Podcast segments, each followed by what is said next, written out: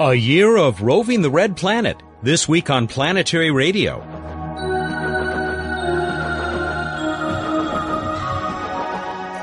Hi, everyone, and welcome back to Public Radio's travel show that takes you to the final frontier. I'm Matt Kaplan.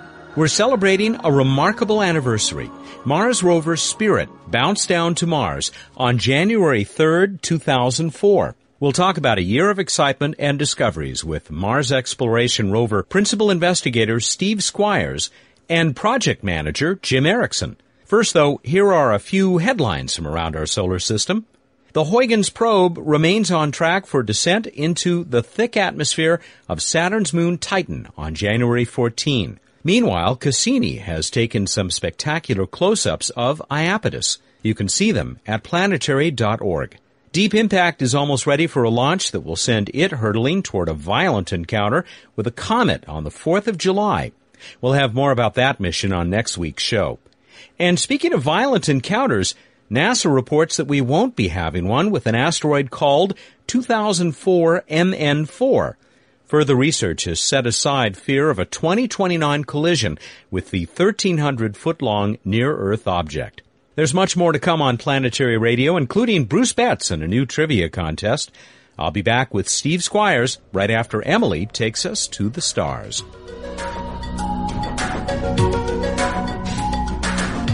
Hi, I'm Emily Lakdawalla with questions and answers. A listener asked, What is the most distant object from the Earth that was built by humans? The Voyager 1 spacecraft is the human made object that is most distant from her birthplace. Each year she adds a third of a billion kilometers to her distance from the Earth. In fact, Voyager 1 is traveling so fast that she will eventually escape the pull of the Sun's gravity entirely. This is very unusual for objects within the solar system. All of the planets, moons, and asteroids, and nearly all of the comets and other spacecraft, orbit the Sun on elliptical paths. These elliptical paths mean that they will circle round and round the Sun forever. But Voyager 1's orbital path is not an ellipse. It is in the shape of a different conic section, a hyperbola. A hyperbolic orbit is open-ended, so Voyager 1 will never again return to the neighborhood of the Sun. What other spacecraft are on hyperbolic orbits? Stay tuned to Planetary Radio to find out.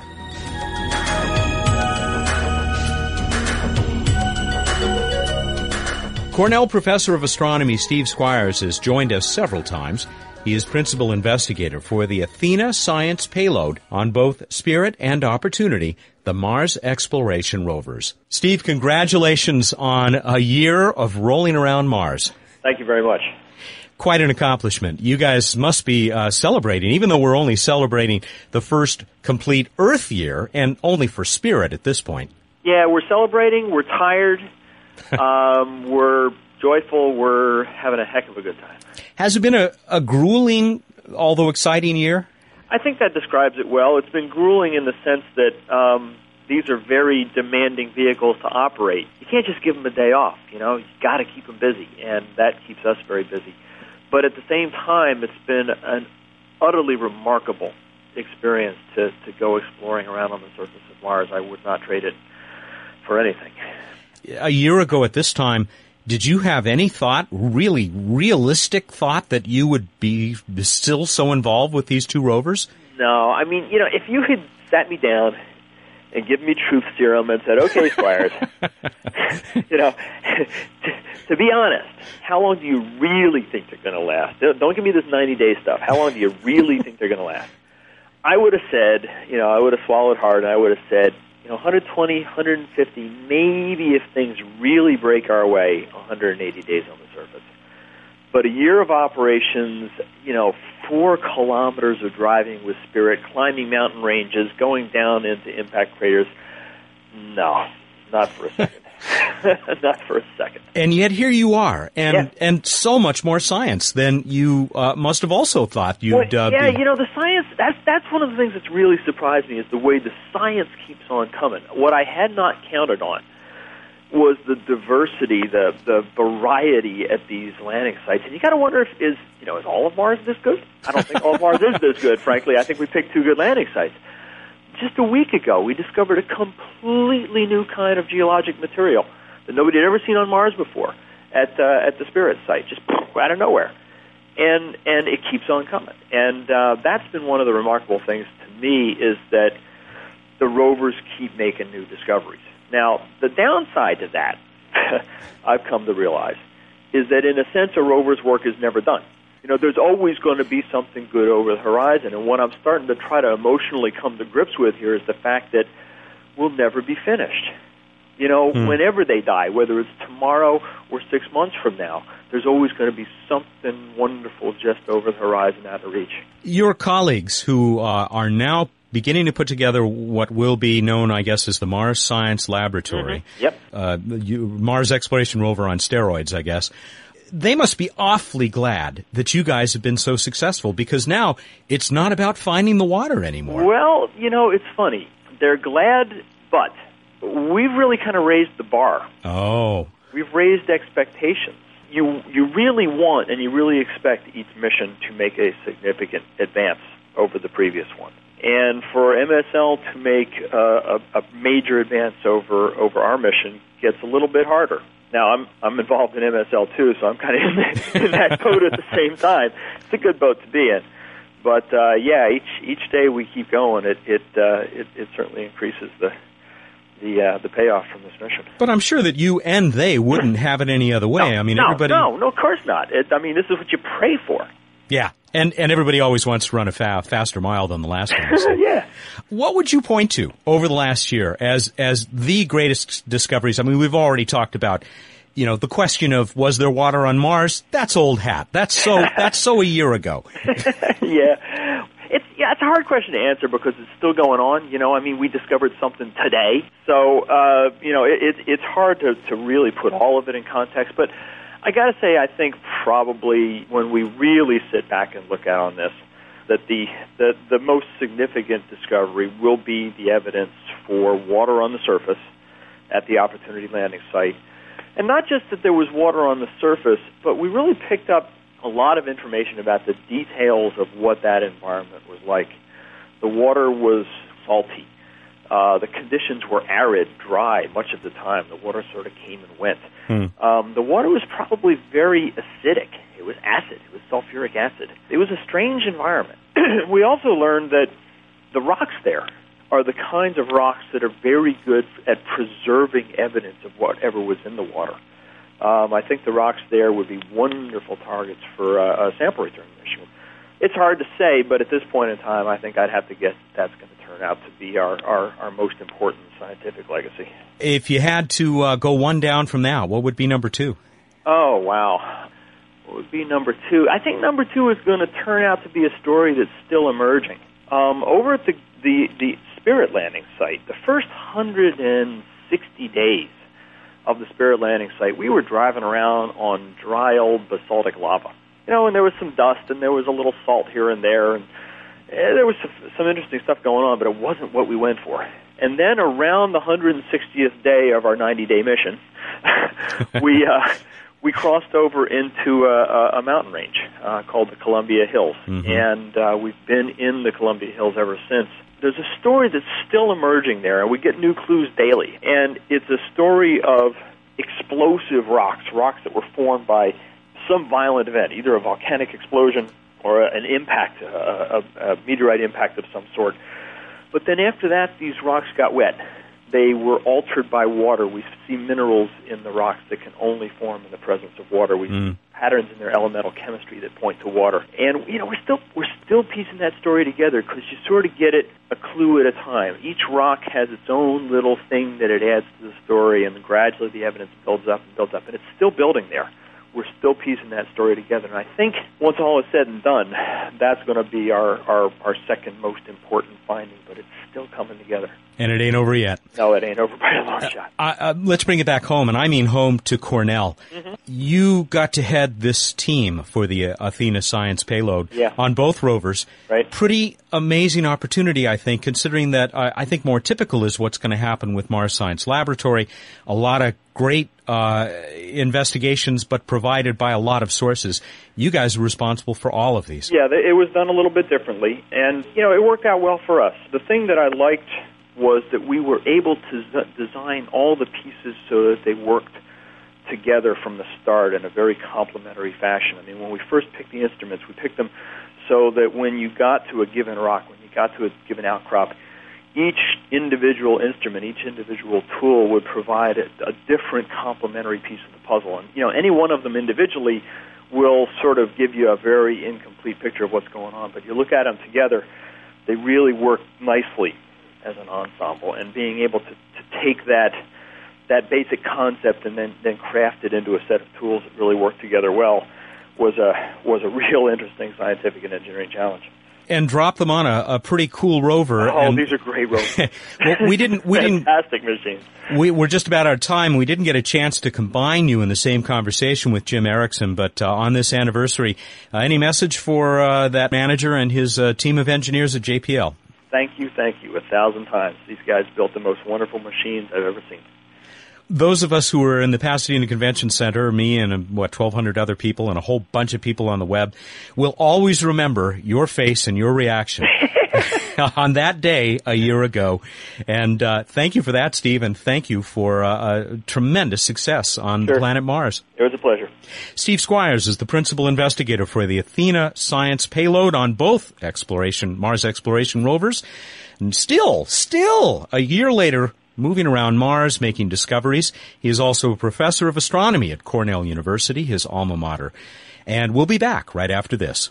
This is Buzz Aldrin. When I walked on the moon, I knew it was just the beginning of humankind's great adventure in the solar system. That's why I'm a member of the Planetary Society, the world's largest space interest group. The Planetary Society is helping to explore Mars. We're tracking near Earth asteroids and comets we sponsor the search for life on other worlds, and we're building the first ever solar sail. You can learn about these adventures and exciting new discoveries from space exploration in the Planetary Report. The Planetary Report is the Society's full color magazine. It's just one of many member benefits. You can learn more by calling 1 877 Planets. That's toll free 1 877 752 6387. And you can catch up on space exploration news and developments at our exciting and informative website, planetarySociety.org. The Planetary Society, exploring new worlds. We heard about the science side of the Mars Exploration Rover one year anniversary from Steve Squyres. Let's go to the fellow who leads the team of engineers Steve appreciates so much. Jim Erickson of the Jet Propulsion Lab near Pasadena, California, is the project manager. Jim Erickson, thanks very much for uh, taking some time out of your vacation to join us on Planetary Radio. Well, anytime. I appreciate it. I like to spread the word out to the public. Congratulations on the completion of one year of uh, rovers, Spirit specifically, on Mars, one Earth year. And we got another one coming up on the 24th. So with two anniversaries under our belt, it'll be nice to look forward to a couple couple more months, maybe longer, of uh, action. What are the right superlatives to use?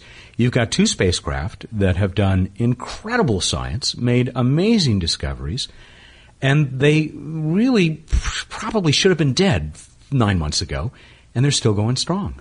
And we hope to keep them running a little bit longer too. But I would like to point out that uh, Steve Squyres is congratulating us, but it's really all of us, including the science community, that's been assisting us on the mission.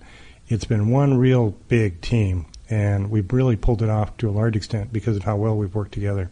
That was a theme that we covered on the show early on. That uh, the the level of cooperation between the science side and the engineering side has really been a model, and, and you're saying that's held up. It's it's still continuing to this day. We're mm. we're really really happy to see them um, when we get to see them. Right now, we get a lot more video conferences with them to do the daily in and out sequencing of what the rovers are going to be doing. But we're going to actually have them, as many as we can, come out here on the 24th, and they're going to have a Project Science Group meeting. And afterwards, we're probably going to go out a little bit and celebrate. So you're going to celebrate that opportunity. I think so. In the back of your mind, were you saying, "Well, yeah, the the, the warranty is three months, but I'll bet you we're going to last longer"? Or?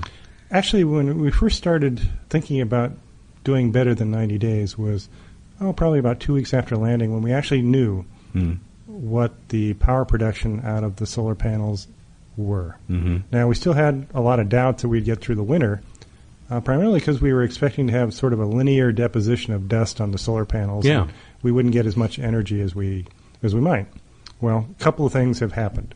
One, there was a possibility pre-launch and pre-landing that the dust deposition wasn't linear, that it would tail off exponentially at some value Hmm. um, based on some just end of the mission observations with the Sojourner uh, rover on Pathfinder. That turned out to hold up.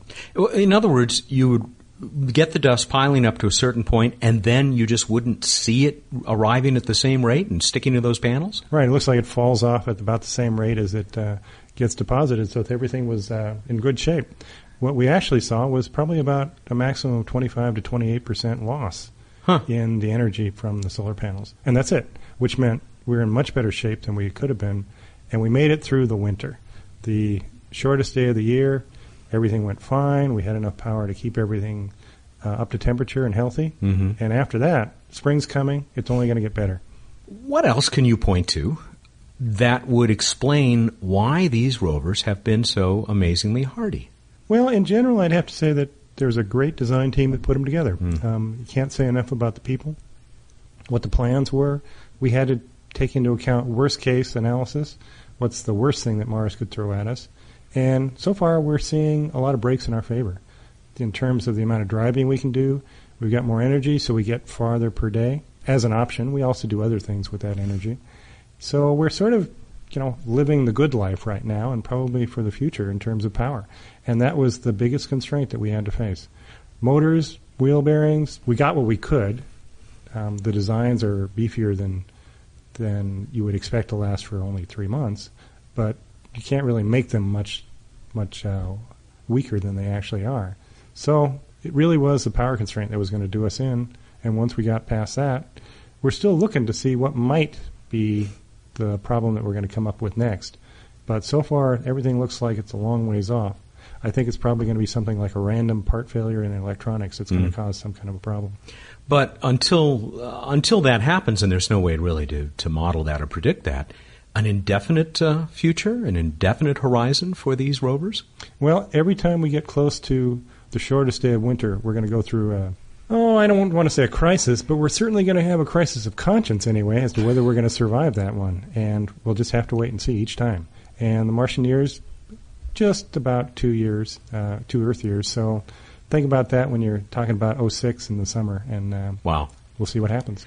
You guys started out on such a crazy schedule, Mars time. That at least mercifully ended, but it's still a pretty grueling schedule, isn't it? We actually still work a sort of a modified Mars time. Hmm. On Monday we'll start at eight o'clock, Tuesday eight forty, Wednesday nine twenty, Hmm. Thursday we're at ten o'clock in the morning for the start time. But when we roll to the point where we're going to end our operations day at eleven a at, sorry eleven p.m. at night, we stop. Hmm. We start building two plans at a time, do less on each of those plans so we can accomplish it in one day.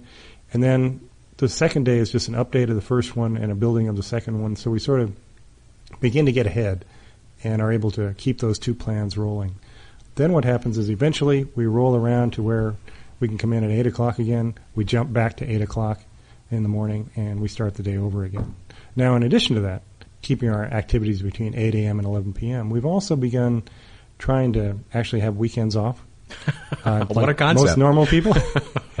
and it's worked okay. We get less done over the weekend days, and it really makes Friday kind of an ugly day. Hmm. But um, everybody would rather have an ugly Friday than get Saturday and Sunday off fairly reliably. Yeah. Um, it's nice to see the family every once in a while, Mhm. and weekends are a good thing. So we're doing okay. This human side here, and what you've learned on the planet about making a rover do what it needs to do for a long time. I assume this is part of the legacy of the Mars exploration rovers, particularly as excitement starts to build about the next step, the Mars Science Laboratory. There's a couple of things that we probably ought to talk about at this point. One is the fact that when the team was running on Mars time, and I do mean running on Mars time, Yeah. the science community had a component that was actually monitoring our sleep habits, uh, logging some of our uh, activities, and we're seeing some of that research coming out, but there's probably going to be more in the future. Mhm. Um, and they're still continuing to watch us. Hmm. And so it's probably going to be a long-term activity for them to monitor us and write papers on how people struggle with uh, being on one planet and working on another. Well, that's that's the human side. We're almost out of time. I mean, what advice are you giving to the MSL guys about how to build a rover that uh, is up to the challenge on the red planet?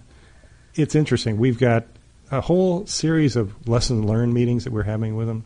Um, we've gone through probably 18 of them already. Hmm. Um, you know, three or four hours each. Different types of subjects, whether it's how the ground systems work, how the vehicle worked, how EDL worked. We're actually even trying to find out how well the heat shield on reentry worked on Opportunity. That we you have crawled chance to over to. it. Yeah. hmm And we'll see what the results are from that, whether we can get good pictures, good science out of what's left of that heat shield. Could you imagine uh, three rovers active on the surface of Mars? Could I imagine it? Yeah, but 2009, that's, that's a long ways. Um, we'll have to wait and see. I certainly will do my best to make sure we're, we're there, but no promises. It, things can break. Awfully nice work so far, no fault. And so, Jim Erickson will simply say thank you very much. And once again, congratulations on uh, a year on Mars. Thank you. I'll pass it on to the team. And we'll be right back after this.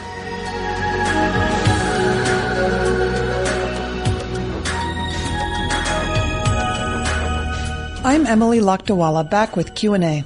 Voyager 1 and 2 and Pioneer 10 and 11 are all on hyperbolic orbits, meaning that they will never circle around to return to the neighborhood of our sun. Instead, they will travel forever.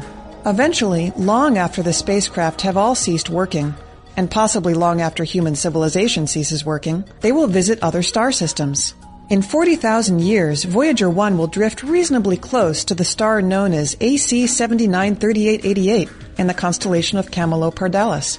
300,000 years from now, Voyager 2 will pass distantly by Sirius, the brightest star in the sky. Pioneer 10 is perhaps the loneliest spacecraft of all. She will take more than 2 million years to pass Aldebaran, the nearest star on her trajectory. These intrepid explorers are the first human made objects to escape the clutches of the sun's gravity. Hopefully, there will soon be more such spacecraft, perhaps even carrying humans to explore other stars. Got a question about the universe? Send it to us at planetaryradio at planetary.org. And now here's Matt with more Planetary Radio.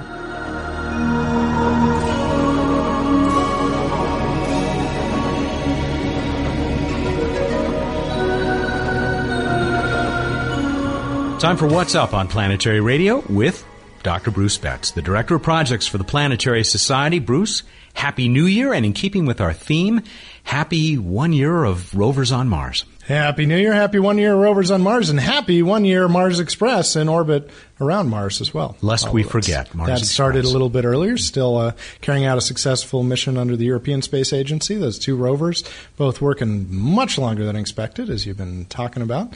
It's uh, it's pretty exciting. Bruce, what else is up? Well, we've got uh, those festive and fun naked eye planets all playing and partying in the night sky uh, before dawn. It's a really rare thing. Well, at least it's kind of rare. It'll be a few years before you can see all five at one time easily. Right now, you can if you get up before dawn, which I don't consider easy, but some people do. you can see the brightest object in the east is Venus, looking like an incredibly bright star-like object. Near Venus, you will find pesky little uh, Mercury. They're switching places here, but right now uh, you have Venus with Mercury slightly to the lower left. Look to the upper right for dim Mars. Slightly reddish. Farther to the upper right, you will see Jupiter also looking extremely bright, though not as bright as Venus. Whip your head around to the other side of the sky over in the west, following the same line, and you will find Saturn. You can also see Saturn in the evening sky for those of us for whom pre-dawn is challenging, and you will see it in uh, appearing in the east in the evening sky next to Castor and Pollux, the stars. And when you look up at that reddish Mars, be sure to wave to uh, Biff Starling and Sandy Moondust, who are up there on the rovers. And still. happy anniversary, Biff Starling, one year on the surface, and shortly, happy anniversary to Sandy Moon, Moondust. Sandy Moondust on the surface. People know from, from last week's show and the Huygens probe about to enter the Titan atmosphere on January 14th.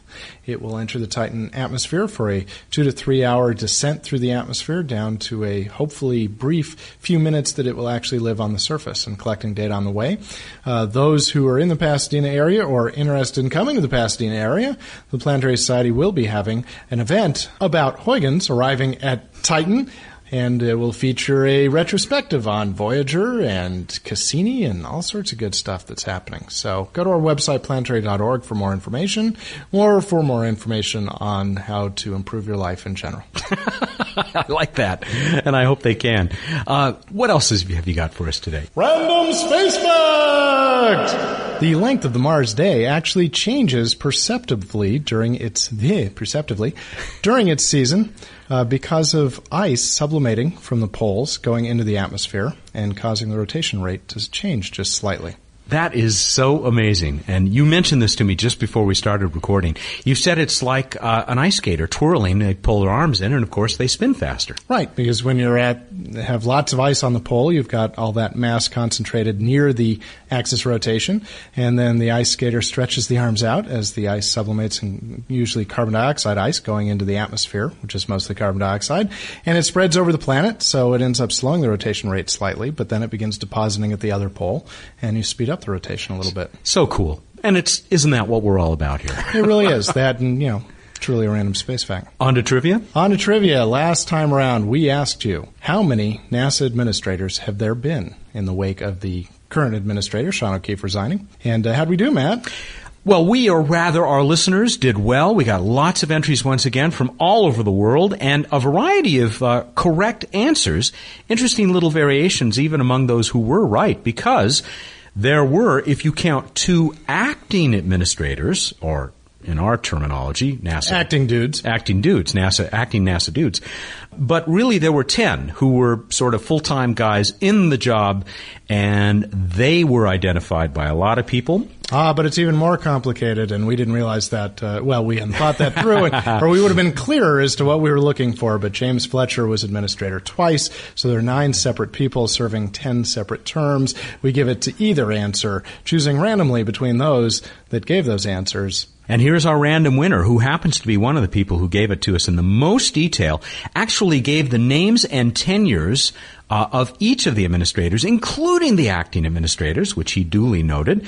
And the winner is Morris Glover. Morris Glover of Abbotsford, Victoria, in Australia. And so we have another of our Australian listeners who uh, won out today, and he's going to take a medium-sized planetary radio T-shirt, if you please. Uh, Morris, we're going to put that in the uh, international mail to you soon. Congratulations. And if you'd like your chance to win the fabulous Planetary Radio t shirt, answer the following question How many cameras or imagers are on board each of the Mars exploration rovers. How many cameras on each of the Mars exploration rovers? Go to planetary.org slash radio to find out how to enter our contest and send us your wonderful answer and try to win that Planetary Radio t-shirt. And get it to us by January 10, 2005. Still sounds strange. Give me a couple of weeks. January 10, 2005 at noon Pacific time. That's Monday. So that you can get your name in and uh, maybe win that fabulous planetary radio t-shirt. All right, everybody go out there looking up the night sky and think about who first developed coffee. Thank you and good night. Coffee, which, which, I bet was a big part of the success of the Mars exploration rover teams, as it is for most people. Undoubtedly, it was also a key component on the spacecraft itself. It's a little known fact. the little known percolator. exactly. Which does not count as one of the cameras, by the way. Say goodnight, Bruce. Good night, Bruce. Bruce Betts is the Director of Projects for the Planetary Society. He joins us each week here on What's Up. Join us next time for a pre launch look at the Deep Impact mission. Have a great week.